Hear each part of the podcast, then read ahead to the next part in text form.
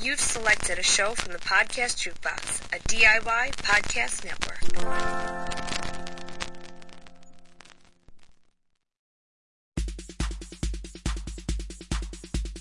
Welcome to Disability After Dark, the podcast feed shining a bright light on all things disability. With your host, Andrew Gurza.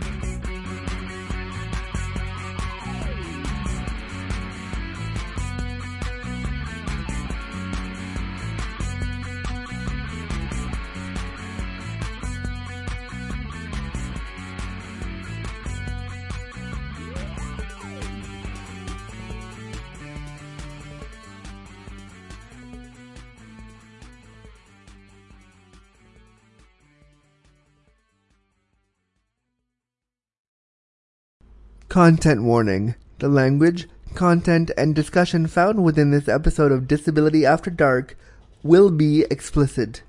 Listener discretion advised. Hello, hello, friends. Welcome to the show, friends. Thank you so much for clicking on this episode of Quarantine and Chill, the podcast within Disability After Dark, where I sit down with disab- disabled people that I love and care about and talk to them about their experiences as we make our way through this rocky, turbulent, weird pandemic time. And I make sure to uplift the voices of disabled people because we don't hear about them enough during the, the pandemic time. And I want to make sure we hear about them constantly. So that's why Quarantine and Chill exists. So that's what today is. So get comfy, cozy, crippled, and quarantined, and let's get Quarantine and Chill started. This is episode 23 of Quarantine and Chill. I'm looking to record episode 25 and 26 and up. So if you want to be on the show and you want to want to tell me more about your experience being a disabled person during the pandemic, email me at disabilityafterdark at gmail.com using the, the subject line quarantine and chill, and I would love to have you on an episode. But now, really, truly, let's get started. I have to say, I think that this was one of the sexiest quarantine and chill episodes I've ever recorded in the history of the this series so far. I sat down with my friend and repeat guest, Mike Matlock, aka the Cripple Critic. He was on episode 150, and people wrote in to us about our initial episode about how sexy and cute we were together and how flirty it was. And this one is no exception. We flirted with each other the whole hour that we were chatting. But instead of talking, we we and we tried to stick to the the quarantine and chill questions that I had laid out. But we went off on so many tangents. We talked about why Mike thinks he's a mutant. We talked about wheelchairs breaking down. We talk about um, his experiences with SMA drugs. We talk about a whole lot of stuff. Mike Matlock is one of my all-time favorite guests. He's so funny and so quick-witted. It was such a joy to just sit down with him and have a chat. And I really liked all the tangents that we went on and all the funny things we said to each other. It was just really nice to sit down with a disabled person and have a chat. And that's kind of what this episode ended up being.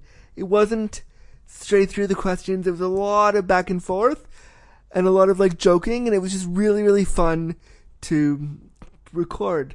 So I want to, I want to invite you to come into our little flirty hour with my friend Mike Matlock on this episode of Quarantine and Chill, right here on Disability After Dark, the podcast shining a bright light on disability story, with me, Andrew Gurza.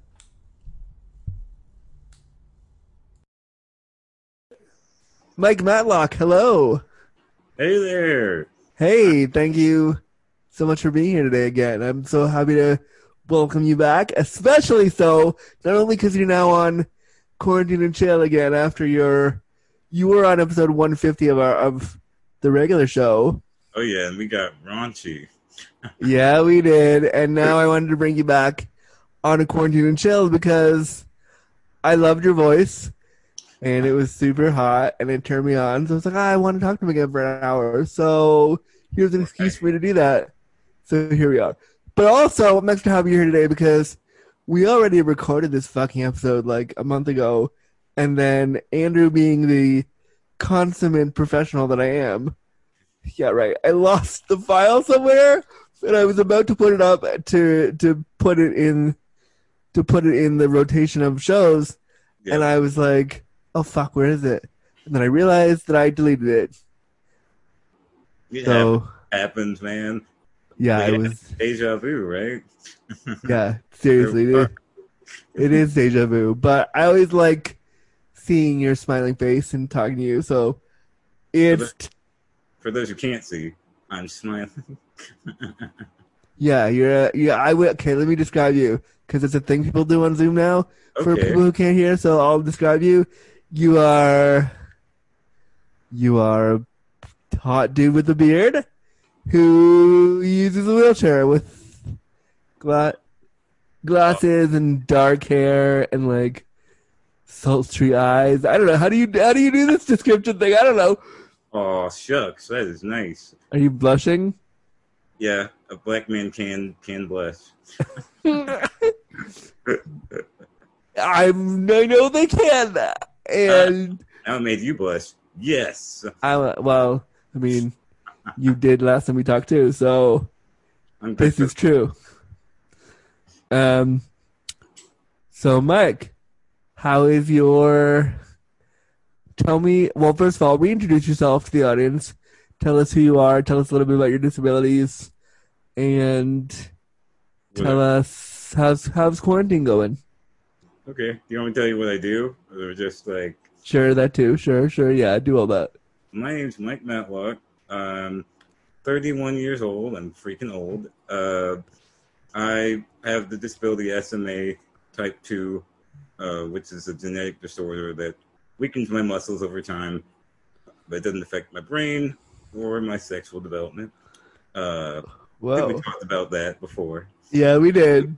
But I also am a gaming journalist. I write articles about video games, but mainly a focus on accessibility for disabled gamers.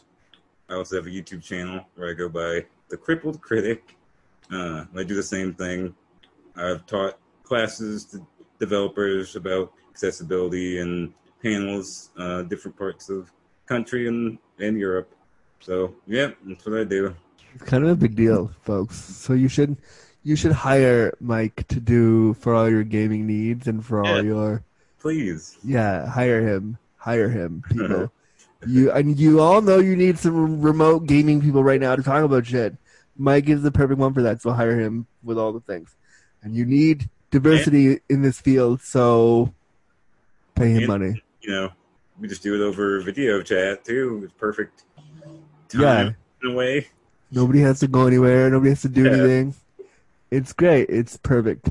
Um, so with SMA, hey, I just heard that isn't there a new SMA drug that the FDA just approved to to lessen some of the uh, the stuff with SMA?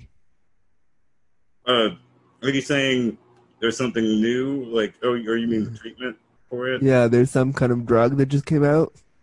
Well, yeah, there's a bunch of new ones actually. I'm, I don't know. I guess we didn't talk about it, or maybe we mentioned it. Uh, like I was, I was going to start treatment last time we were, you know, not, not the last time, but the The first, first time, yeah. uh, but yeah, there's something called Spinraza. It was one time an experimental drug, but FDA had approved it about two years ago, I think, and it is spinal shots, which is fun. Um, but the idea is it will help build muscle. It's done wonders for children with SMA, um, but you know, when you're young and you have SMA, there's a lot more of a time period where you hadn't have your muscles weakened yet. Yeah. Uh, but there's still they've done studies on adults who have some improvement. Um, I don't know if you want me to tell you my experience with it, but uh, I mean, sure, sure. You're pretty crazy. Uh, I feel like I'm a mutant, and I and I mean that in a good way. I remember when I first did it. You know, you're you're kind of on a hospital bed, and they've got needles in you, and um, but like I've also had surgeries on my back. I don't know if you have. A lot of Yep. people, Oh, you have. Well, I kind of wondered because a lot of people with SMA and even other disabled people tend to get scoliosis. Oh yeah, it's our best friend. Hey, hey, scoliosis, what up? Did you just say what up the scoliosis? Yeah, I did. I just said, "What up, scoliosis? Hey, I feel you. I got you. Hey, what up? What up?" Yeah, I did. Well, they, yeah, I had uh, the Harrington rod surgery. Me My- too. Oh, yep, yep. Whereas I got the one. buddies. I got the one that like goes into your hips and like is really it makes you look like the Bionic Man. Yeah, I had I had them when I was eight. Um, and what's really kind of freaky is when I went to get the procedure done, they do you know they do it in your spine. They inject it into your um, spine, and I'm not going to go into the like details. Some people are really squeamish. Listen, all I'm gonna say is I want things injected into my backside, but Right. that is not one of them. Yeah, it's not as fun as it sounds. Um, but the thing is, when I went to get it done, they you know did X-rays just to make sure. Well, they wanted to see where would be the best place to go in, um, and they had trouble because apparently my bones had grown over the metal around the spine, which I, Whoa.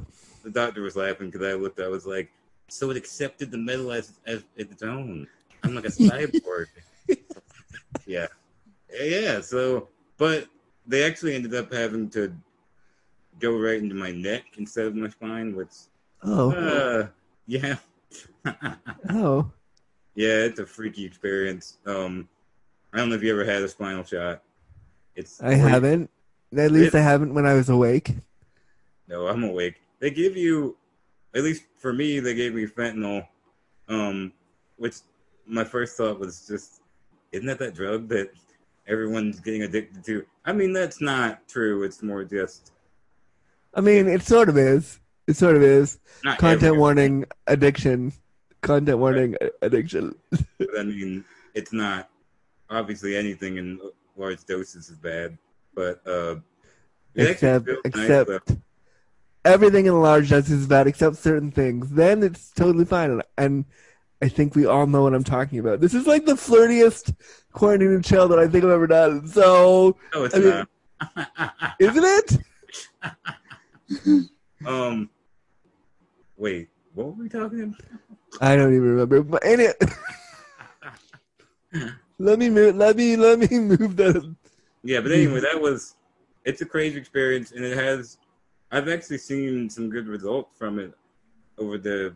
I guess it's been a year since I started, uh, and it's little things. You know, my breathing is a lot better. Like I, I don't know about you. Sometimes uh, when I eat, if I get choked up, it's like just thirty minutes of coughing. Um, but now I don't know. I one like and I'm good, you know. Uh, same with my chewing is a little better. Uh, people say that my face doesn't like, I guess, contort like it used to when I would talk, and I think what they mean is uh, the muscles in my face are getting stronger. It's little things though, not something you like. I'm not walking or, you know, punching someone. Ah, so close. To the okay, this is a totally not quarantine and chill related question.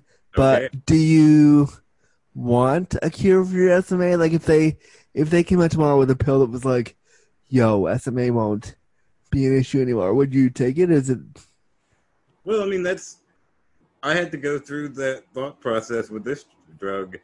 Um, I for years, ever since I was a child, I've heard doctors say like, you know, we're working on it and it's totally coming. And um, I I think I learned to not keep you know, get my hopes up.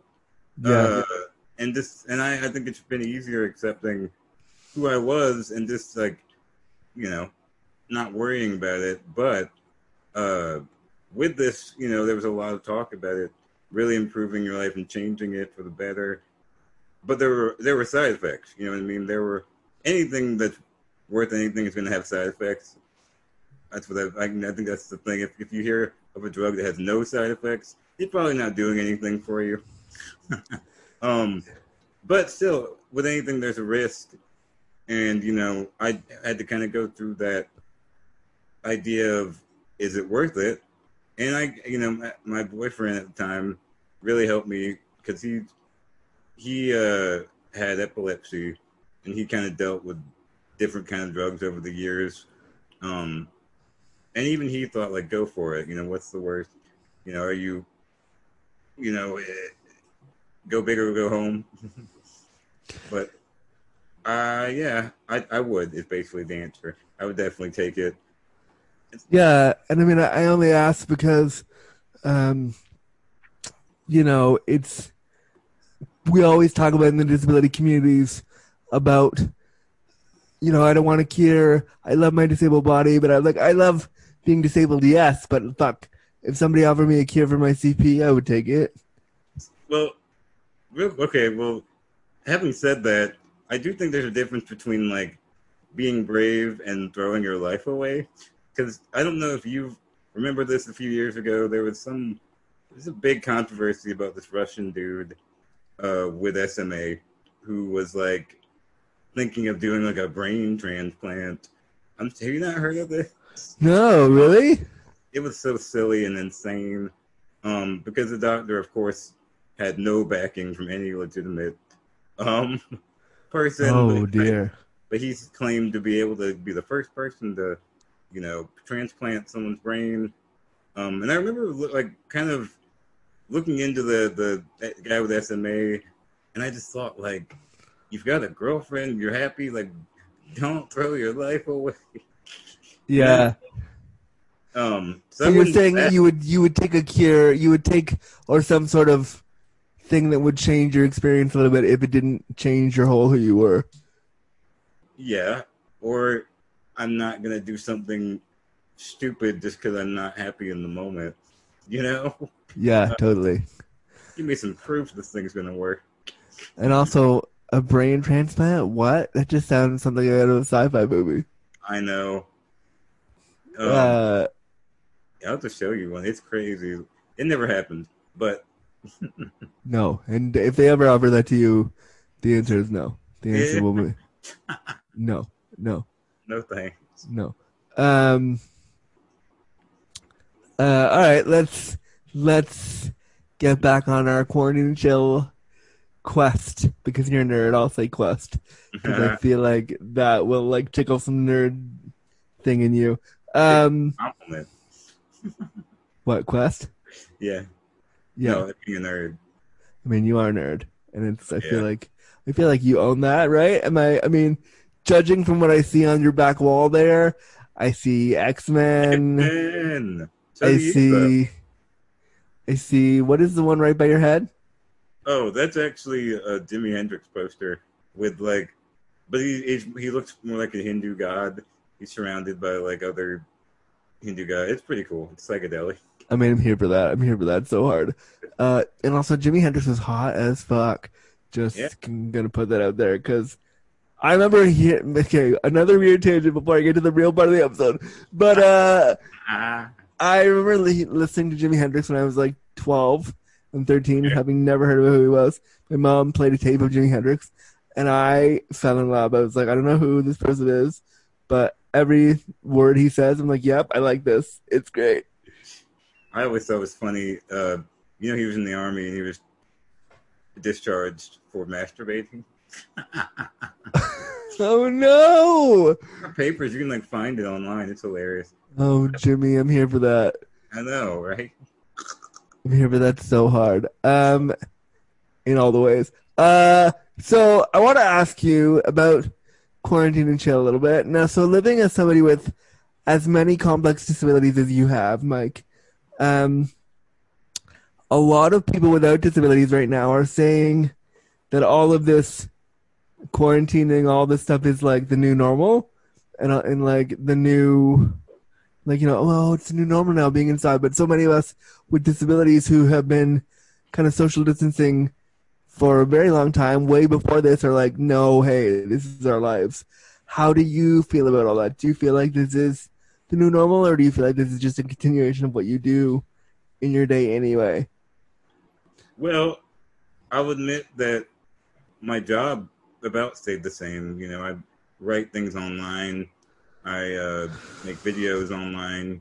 You know, and that's in a way it's good. I told people I've been kind of throwing myself into my work ever since the pandemic started because, for one, it's easier for me to stay sane if I have a routine, but also I felt like I've been able to connect with people online a lot more recently. Uh, actually, in the last episode that I was on, I was really surprised and happy to be connected to more people through this. I met, well, I, I e-met someone um, in Brazil who had type 2 SMA and was gay. Uh, Oh wow! a This is the after dark bringing people together. Hey, cool. Like, what? That's awesome. That's Mm. cool. And he really, and, and he actually talked about how me being on the podcast and you and I kind of talking about our, you know, sexual experiences helped him, you know, want to get into dating because he was really shy and introverted. So I just thought that was awesome. And it helped me, like, wake up from any depression I had because, you know, some days I don't feel like I'm helping anyone. And then I get a message like that, and I'm like, wake up, Mike, do your job. Yeah, I know. I, I feel I, I feel you like that. I feel like especially right now with the quarantine, I feel like even though I'm pumping out the content and I'm doing this podcast, there are days where I'm like, my thoughts aren't helping anybody. This is why am I doing this? Stop doing it. It's not worth it. Well, I understand. So I get it. But do you feel like does so you're you're actually saying that you get more work right now because everybody's at home. Right. Uh, but there are, you know, I have a caregiver who comes every day in the morning and the evening, um, and he's older. He's in his seventies, so I that is something I, you know, I had to worry about because I don't want to bring anything to him. Uh, I'm also not in the best of shape. I used to kind of think that, well, I'd never really get sick, so I'm not, you know, I should, you know, I think I felt like some people early on in the pandemic was like, I'm fine. But then the more I thought about it, the more other people said, like, my lungs aren't that strong. So yeah, maybe I should take it easy and not expose myself to any kind of virus. Uh, but I I stay indoors anyway. But uh, I also have a friend who helps get my groceries. I'm lucky and blessed, you know. I think I retweeted that post you did about like caregivers, how important they are to us during the this time because they're essential and they don't get paid anything. Um, it's true. I mean, it is true. They are really essential. So tell me a little bit more about your care experience during the pandemic. Like, what's that been like? Like, with that person guy that's helping you, and like, do you feel concerned for them? Do you like make them wear PPE? Like, what's how does that work for you? Well, he's thankfully really smart and makes sure to wear a mask when he's out. Uh, he didn't. The good thing is, right? I guess around when this started, he had stopped seeing other patients and really just sees me. And he also lives like like right down the street, so uh, it's been a lot less stressful because of that. If I had new people come in every day, it would really. I, I, it's already annoying. You, I'm sure you know when you have to deal with new people and kind Oh of yeah, explain to them every little thing about you know your bathing habits, your you know move me this way, and then of course in the you know strangers seeing you naked. Great. I have so many feelings about that right now. We had a staff member where I live here. Uh, they they trained and they were training and they would come in in the morning and you never met them and they would watch you do your stuff. And so I, I, I relented and I was like, okay, I'll let them watch. Like I don't love it, but okay, fine. And then I find out that like two weeks later they quit. And I was like, so all of us that had to let them come in here and watch us do that, we got we basically had to let this stranger who we'll never see again watch us crap. Great. it's fun, right? Uh, and you know, I, I get used to it, but like, like I said, I'm I'm happy to have caregivers I'm used to, and and it's been pretty consistent. So do you, do you feel a sense of safety in that regard? I do. Um, I you know I still have to kind of go to doctors and uh, get checkups, and I think early on I didn't even go anywhere. Uh, but you know, the longer it lasted, the more times passed, and we need. You know, I, actually, I my chair is broken right now. My motorized wheelchair.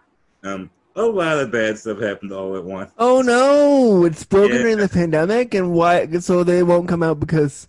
Well, God, it's a it's a pain, I'm sure you understand it. Uh, every time I need like a part fixed, um, I need like approval from my doctor, and then my insurance, and it's just like it takes way longer than it needs to. Uh, What the audience can't see is that I'm rolling my eyes super hard because everything Mike's describing, even though I live in a place with free healthcare, all that is true when I need a chair repair. I have to I'm- get it.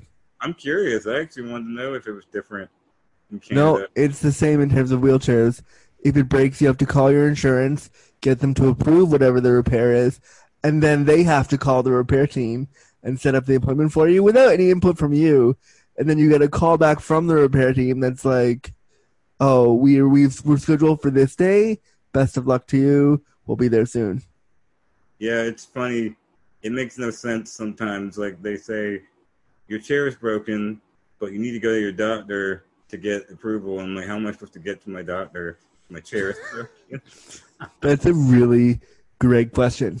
and they're just like, I don't know. Um, Uh, that, that may, like, can you Zoom with your doctor right now to be like, "Yo, my Well, chair's that was what I thought at first. I was like, okay, maybe I could just do that for a while. But the crazy thing is, I had asked my insurance about that, I think last month, and they said, oh, that only covered the first month. And I was like, are you kidding me? the pandemic's still happening. Oh wow. I mean, that might not be every insurance, but mine. So, uh, well, whatever Mike's insurance is, could you get better, please? Like, whoa. yeah. Uh, Wow. but I'm making progress. I kept telling people though I feel like the universe is telling me to stay indoors. yeah, I feel like the universe is telling all of us to just don't die. Just please try to live longer. Don't die. Don't die. Um, yeah, totally. So I want to ask you, Mikey, what is the best and worst part of social distancing for you? Let's start with the best. The best part is like I said, it gives me more time to focus on my job and connecting with people. Even people that maybe hadn't connected with before or people it's been so long. Um, I think it's important to stay social, even online. Um, the worst, even though I'm very introverted, I do like to go out every now and then, uh, just to kind of, you know, get that energy from people. Um, and I think everyone's feeling that sort of depression, not being able to go out. Um, and also dating. God, it's almost impossible. I mean, it literally is now impossible. I've Like, heard uh, some people say, I heard some girls that I knew say that she had like a OK Cupid video date, and I was like, okay, that's cool, but like, Yeah. what if, what if you want to like touch afterwards? I know. And like, I think that's what people forget is like for us, I think for disabled people with complex disabilities like ours, a Zoom date's nice and that's totally possible. But I want to be able to hug you if I want to, or like, if we want to make out and there's consent there, I want to kiss you afterwards. Like, I want to be able to do that. And if I can't do that, like, I haven't seen my, as everybody listening to all my episodes knows now, I haven't seen my sex worker in almost eight months. And it's a little bit like, okay, if somebody doesn't help me blow my load soon, I'm gonna crack. I'm so sorry, dude. Yeah, uh, I feel mean- your pain. I I feel it. we talk all the time, but like, if someone doesn't dick me down really soon, I'm gonna be very upset. Well, it's been a while for me too. Um, I don't really know how to describe this, but I I I've figured out a way in my in my 30 years, uh, kind of masturbating. So I've been okay, not physically with my hands. Uh, it's it's mental. It's all mental. Uh, I don't even know how to kind of go down that. I'm so Uh, curious. like, what is your what? How? Well, it it I sort of figured it out after a long time of looking at porn and being frustrated. Uh, I'm sure you understand that. Oh Uh, yes, I do. A hundred thousand percent. Yeah, I've got it. a lot of it has to do with tantric sex. Um, I guess like sort of that idea of, um, but well, I don't know. This has turned into a whole different. It's no really- expert, but basically, it's kind of adorable that you're shy about. Did you not? hear- Did you not hear our last episode? You were so forthcoming. You could be. You could. tell- You could trying to be better. Okay, okay. Um, just then- switch into the dirty mic that I know is deep in Uh, there. It's okay. it it's all right. see, that's what he wants. I gotta give people what they want. Yeah, Oh. that's what they want. Well, it's it was a combination of weed and just concentration, flexing, you know, Kegels. Uh, yeah, yeah. It, it- oh, all right. it's obviously not the best, and it's not like the same as a real person with you. Uh, but hey, these tough times, Sometimes you gotta take things into your own hands, or not. or n- oh yeah, that's right, or not, or not. But I feel your pain, and I think I'm glad you understand. This, you know, we we definitely enjoy human touch and, and, and affection. I think almost more than most people. Yeah, and I, I would agree with that. I think it's a lot of disabled people. We don't get the kind of touch that people take for granted. We don't get that. So when you finally get the chance to have it, like, it's. I am so excited for the moment when I'm allowed to like touch my sex worker friend like that, and just and I said I he knows. I was like, when we get the chance to see each other again, like You're just gonna blow like immediately. I yeah, it's I'm gonna be done in two minutes, and then you then you'll like, get that's yeah. touch your ear, and you're like, oh. Yeah, pretty much. That's literally what's gonna happen. Literally what's gonna happen. Um, um, but that's cool that you figured out Yeah, that's one good thing, right? a quarantine hack, a sexy quarantine hack. I like that. That's a good description. So does it make? Okay, I'm gonna be direct here. Does it Oh. make you come? Yeah, uh, not. It's it's weird because I can't see it. Usually, I'm not like naked. That would be hilarious. My caregiver walks in. Oops. Um, don't look. Uh, I can't really see, but uh, and sometimes it's, I don't know what you'd call like retrograde ejaculation, where it's like it, it nothing comes out, but you still feel the, you know, endorphins and I've never heard of the retrograde ejaculation before. Is it a Oh. thing?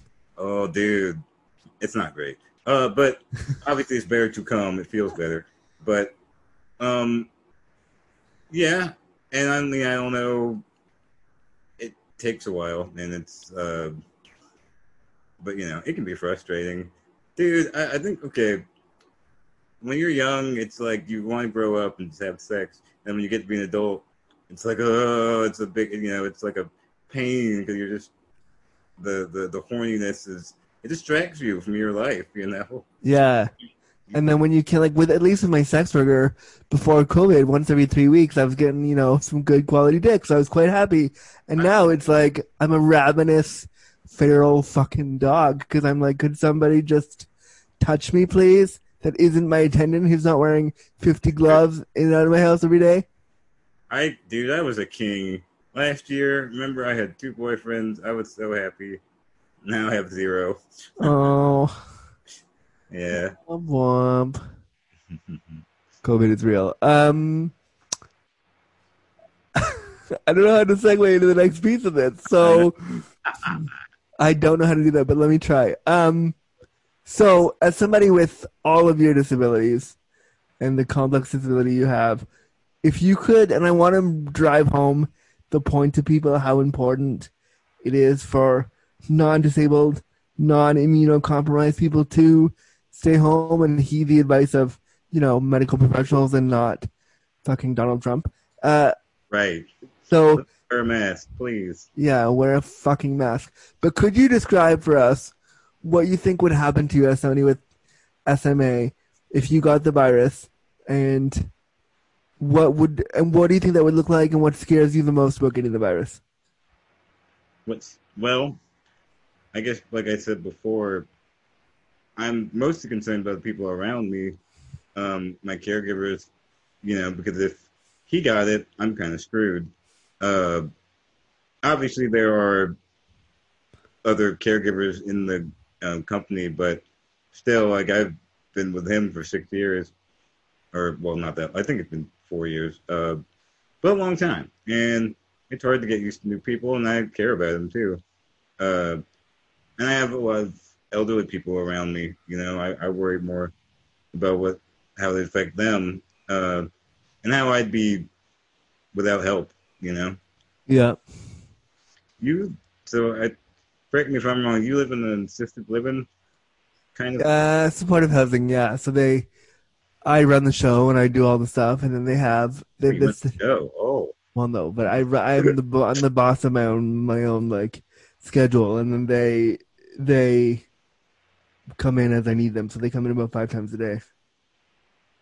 that's okay. I was wondering because I know you posted about being tested like four times. I was like, oh god. Five times now, five times.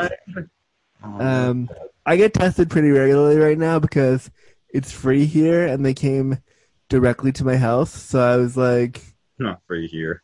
I, yeah, I know it's ridiculous. So I was like, well, because it's free and they're offering it, I'm going to do it. So I'm probably going to do it again in two months so that I can make sure that I'm, you know, taking care of myself. So I've I've heard conflicting things about the test. My okay, so my sister is actually a nurse, and God, like you, she's been tested like eight times because anytime she coughs or something, they're like, "Get out," you know. Yeah, come in, come in. Yeah, yeah. And she isn't. She never had it. She's always been negative, which is, but she she always gets sick from something else, like like a you know uh, lung infection or something. But she told me that the test, God, are like really not as easy as I thought. Like they're, I mean, they're easy, but they. She said they like use a Q-tip, and you have to go all the way to the back of your nose. And I'm like, ah, It's really not that horrible. Honestly, I Okay. got, like I thought the same thing you thought before I got tested, and then when they came to my house with the first swab, I was like, "That's it," and they were like, "Yeah." And so I've had it done now five times, and I'm really, I'm really not scared of it anymore. It's really not. Whatever. I think they changed testing from when they were originally testing okay. to what they have now. But what they're using now to go far, and if they're not gentle with it, yeah, it, it stings a little bit. It can make your nose bleed, but it's not horrible. Like you and I have had rods in our spine. It's not. It really isn't that bad. Um, well, I know, and, and that's I guess we're pretty tough, right? In that way, as far as pain. Um, Yeah. Remember I, I had a tattoo for the first time last year, and I was like, "That's it, really?" Uh, I only had a small one though; it was pretty small on my hand. I have Um, like six. Whoa! You beat me. So, yeah. and like some that really didn't feel super nice, but they look amazing. I think I sent you the one I had, right? It's actually a. It's sort of done like a wedding ring around my finger. It had my my late boyfriend's initials on it. Oh yeah, that's right. I'm so sorry that he passed. Yeah, I thank you. It's been tough. Like I said, this it's like a bunch of things all happened at once. Um, but I I'm trying to get some, you know. Well, actually, I have therapy now. I'm on some antidepressants. Fun, Fun. but how I, are you? How are you finding therapy as a disabled person? Oh, that's a good. Uh, it was a lot tougher than I thought, and I do want to say real quick that I didn't used to be the person that would like go to therapy.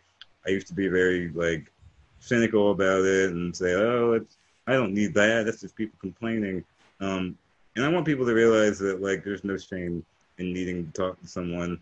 Um, it's actually healthy, I think.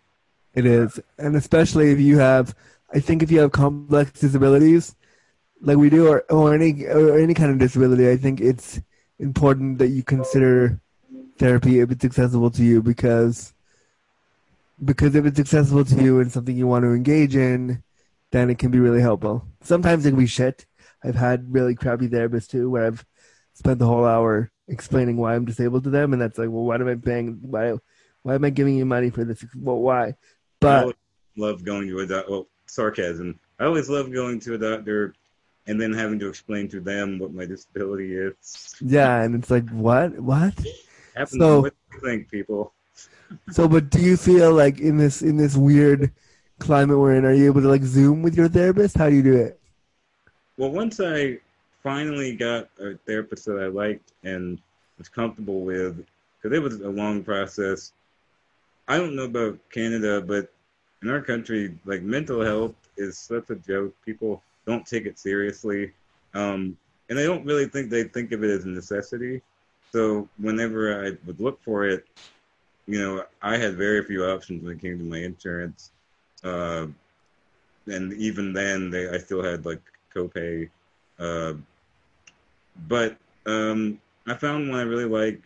He's really cool, and yeah, we've only been doing Zoom conference calls actually. Uh, and uh, for me, it's good just to have someone to bounce these thoughts off of. Uh, I'm always in my own head, and it's helpful to kind of get an opinion that's not my own. And I guess, I guess you're even more in your own head now with the Yeah. pandemic being what it is. Um, but it's been rough. But I, I, I've been trying to take the necessary steps. My late boyfriend's sister has been really cool, and we've been getting close and helping each other through it. I think you know. Yeah, yeah. I mean, I'm sure that I remember the last time we spoke, you were so enamored with him and so like happy with that. So, He, he is. I called him Sweet Man. That was his nickname because he was. He would do anything for you. He's really smart. He was a programmer, so we're both nerds, you know. Um, and yeah, I think he done a lot for people, and, and uh, he we had the nerd thing obviously, but also a sort of disability connection where he had epilepsy, uh, and I think so. We kind of understood each other, you know. Uh, oh yeah, he was awesome. Again, I'm so sorry that he passed, and I'm sorry that you kind of have to go through this weird fucking time without him. I'm sorry about that. Thanks, man. You know he loved this. He had actually listened to a lot more of your your show than I even did. As soon as he knew I was going to be on it, he was. uh God, Siri, shut up. God damn it, Siri! God damn it! I heard it go click, and I was like, "Oh no, Siri!" It happens all the time. Um, no, he he was. working on that. Okay, shut up. Um, disability problem. Yeah, disability problem 101. When Siri wants to talk to you, when you don't want to talk to her. Um, anyway, he really loved your show and he loved the idea of it. I think I first sent him. It was an, it's an old episode, but it's one where you had a devotee on, um, and sort of. I think it was a woman who had been in a relationship with a disabled guy, and just kind of going through those sort of issues where you're like, you know, you kind of sometimes become a caregiver without even realizing it, and just boundaries, you know. Yeah, I remember that episode. My friend Stacy Gravitos, I think was her name. Um, yeah, no, I definitely remember that. And wow, that was that was like episode fucking twelve. Yeah. We're on ep- we're on episode like with all the quarantine and chills and all the bonus things. We're basically almost on episode three hundred, which feels really weird. That's awesome. You've been helping a lot of people, man. like shit. But I I love that he listened to it, and I love that you then, like years later, reached out and were like, "Hey, want to be on your show? That's so cool." Yeah. Uh, I'm telling you, when I first listened to your podcast, I was like, holy crap, someone that gets it. Uh, yeah, it, it, I don't, it might not seem like much to you, but it, it's uh, there's a lot of issues I don't think people understand. Oh, my heart just fucking swelled into that. That's so nice. That's so nice to hear because you know we. I do this for my bedroom. I do it for my house, and like I don't. I know people love it. and I know they listen. and I'm very thankful. But like when you're doing it, you're not like, yeah, I'm gonna reach the world. You're just like, gotta I come out. Gotta do that content. I feel the same way. I'm like, oh, this video is it really worth even? Is anyone watching? Um, and then I get a cool comment, you know, like I said before, and I'm like, damn, okay, like I, I you know, you can. it- It's surprising and humbling, but you can help people just by being yourself. You know, Yeah. showing them that it's okay to be who they are, and and that's awesome. Oh, you're making me have all the feelings, Mike. God damn it. God damn it. I'm supposed to be professional. and I'm over here crying on the mic. Mike. Mike, Mike had a mic. Mike on the mic. um, um, okay, I'm going to try to hold it together and move on to another COVID question for you. So, what advice would you give to other disabled people going through this right now? Well, you can still be social online. You can, you know, don't uh don't try to, you know, go out and do things that might uh you know, get you in danger, but realize that you can still follow your dreams. You can still, you know, maybe get an education online, depending on where you are. But, you know, this is actually a you can use this to maybe focus on things you can do and things you're good at. Uh, that's what I would say. I also love that you just totally cliched out and was like, you can follow your dreams. And you Well, said- you know, I was like, I gotta say some positive stuff. I'm not just gonna be like, yeah, I fucking masturbate all the time. Um, although that, you know, that's fun too. it's so funny.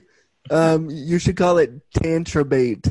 Tantrabating. I'm tantrabating right now. Yeah. Um, anybody listening, I'm sorry. This this show's gone off the rails, and I don't care. It's really It fun. always does. It's with me. Mike is one of my favorite podcast guests, so this is what you get when we when we get together. And I was like, oh, I'm gonna totally just stick to the questions. Nope. Nope. Tangent City. Tangent fucking city. But it's totally fine. I'm okay with it. Besides, all you people all you people listening just want some friendly voices to guide you through the pandemic. Well, this is what you're getting. Deal with it. We're all having fun. Um, I did have a sort of pandemic question for you about being a black man with disabilities right now.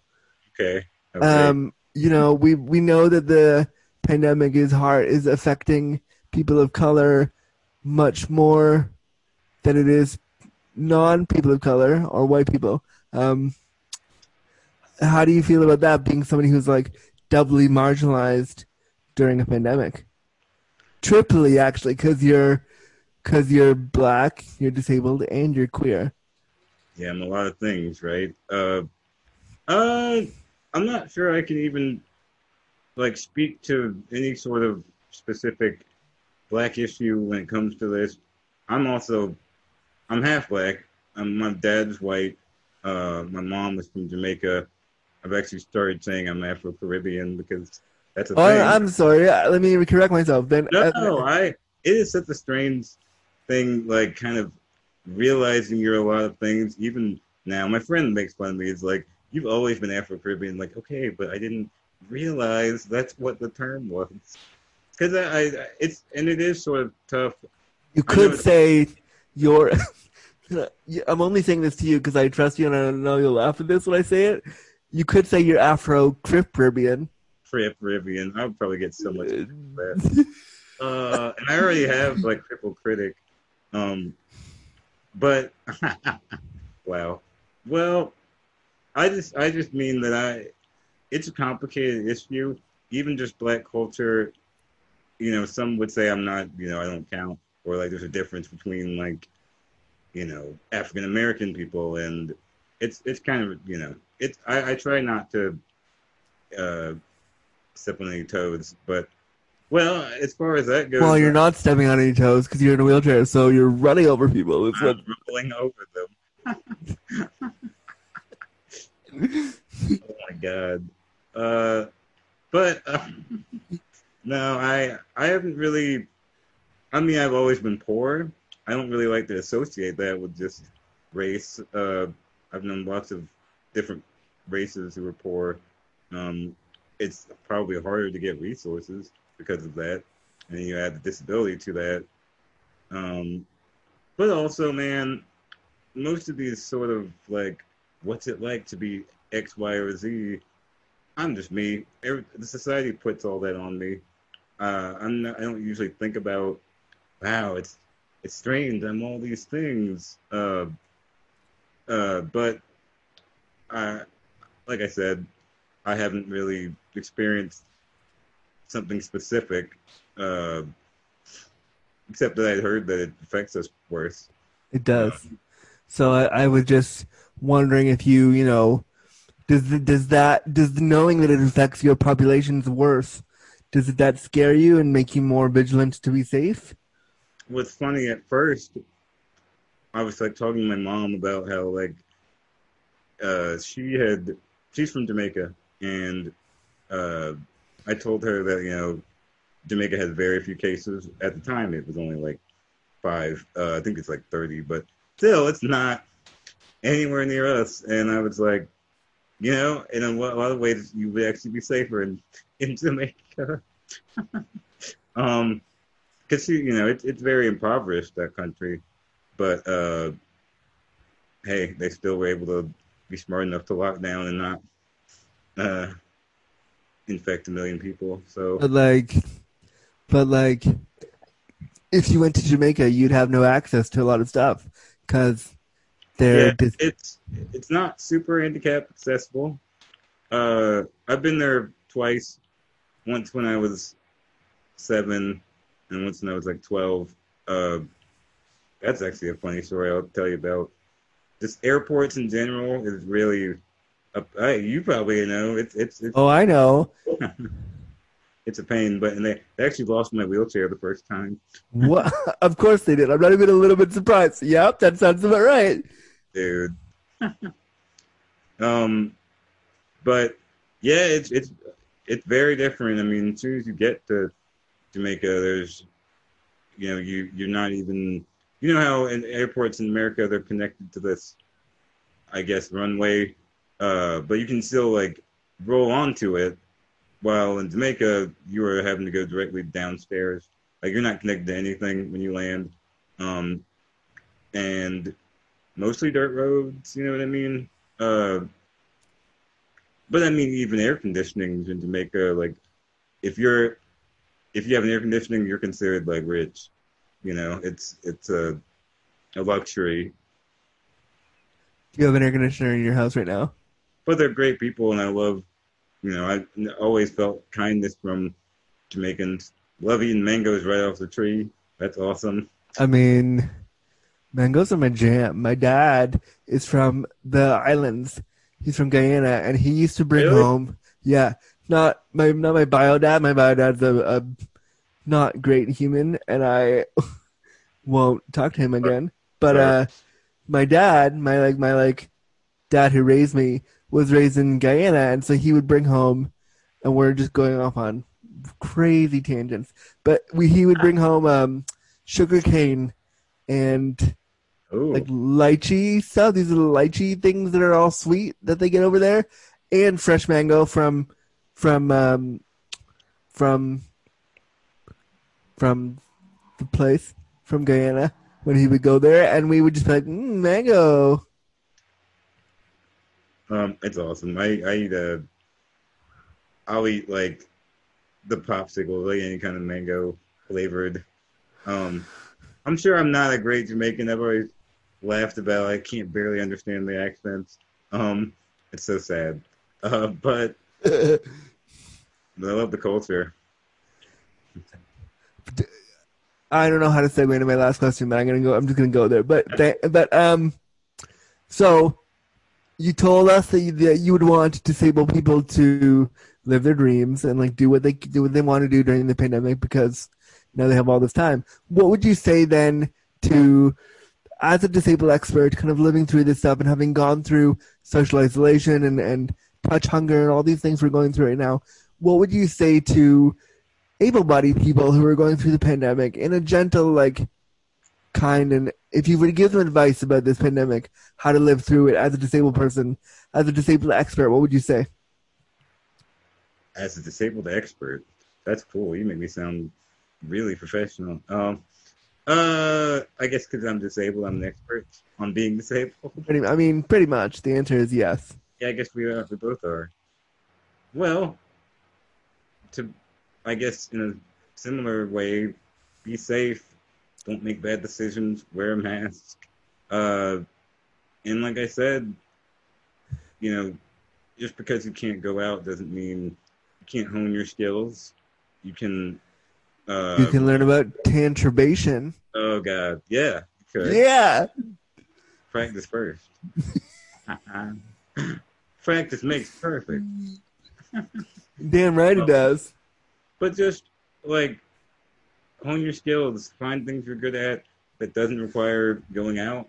Uh, yes, hone your skills is code for masturbation. Oh my God, so you did it this time. It was not me yeah, but I had to. It was like right there, and I had to.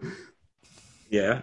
Uh, but uh, and realize, I guess, that humanity's been through a lot, and we can get through this too. Uh, I, I heard something funny about this. Uh, not funny, but like the Spanish flu. You know, right, right when that, right after that happened, I think there was a, the Roaring Twenties, and there was uh, basically like a the decade's worth of partying. So maybe after this, we can all party. Damn right. 2021 party. Yeah. A tantrbation party. Yes, I'd be there. Yes, of course you would. You'd be the you'd be the fucking master of ceremonies at this tantrbation party. Yes. 100%. um um I have no more questions. I just like chatting with you. Is there anything you, any last words in your sexy dulcet Mike Matlock tones you want to tell the people? Uh, stay safe, people. Love you. I feel like you could do so much better, but I don't know. What? Uh, I was gonna ask you a question. Go on, I'm ready. Uh, it's not that. It's not sexy. Sorry. Go on. Sorry. Uh, I'm still ready. I wanted to ask about that poster behind you. You the, you were saying I had an X Men poster. That looks like X Men.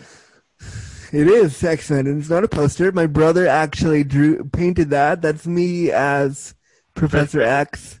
What? With Ro- and I'll put a picture of it on the Disability After Dark podcast thing so you can see what we're talking about. But it's a picture of me as Professor X because I won an award I won an award for school like five years ago, which I never saw, by the way. I won five thousand dollars from the government when I was like twenty seven for this thing. I no, I got the money, but it had oh. to go to my oh. it had to go right to my tuition. So I, I, Andrew, didn't get to blow it on like silly twenty seven year old things like yeah, vacation or some crap. I, I didn't do any of that, but I won this money, and I said to my brother, "Would you draw me as Professor X?" And so he did that for me, like like nine years ago ago now, and every time I see that picture, I'm like, oh, it's really important to me because like it kind of it kind of set me up to do what I'm doing now and the work I'm doing now. Not the picture, but like the story behind the picture. Because every time I see it, I'm like, yeah, I, I am making a change, just like Professor X. Also,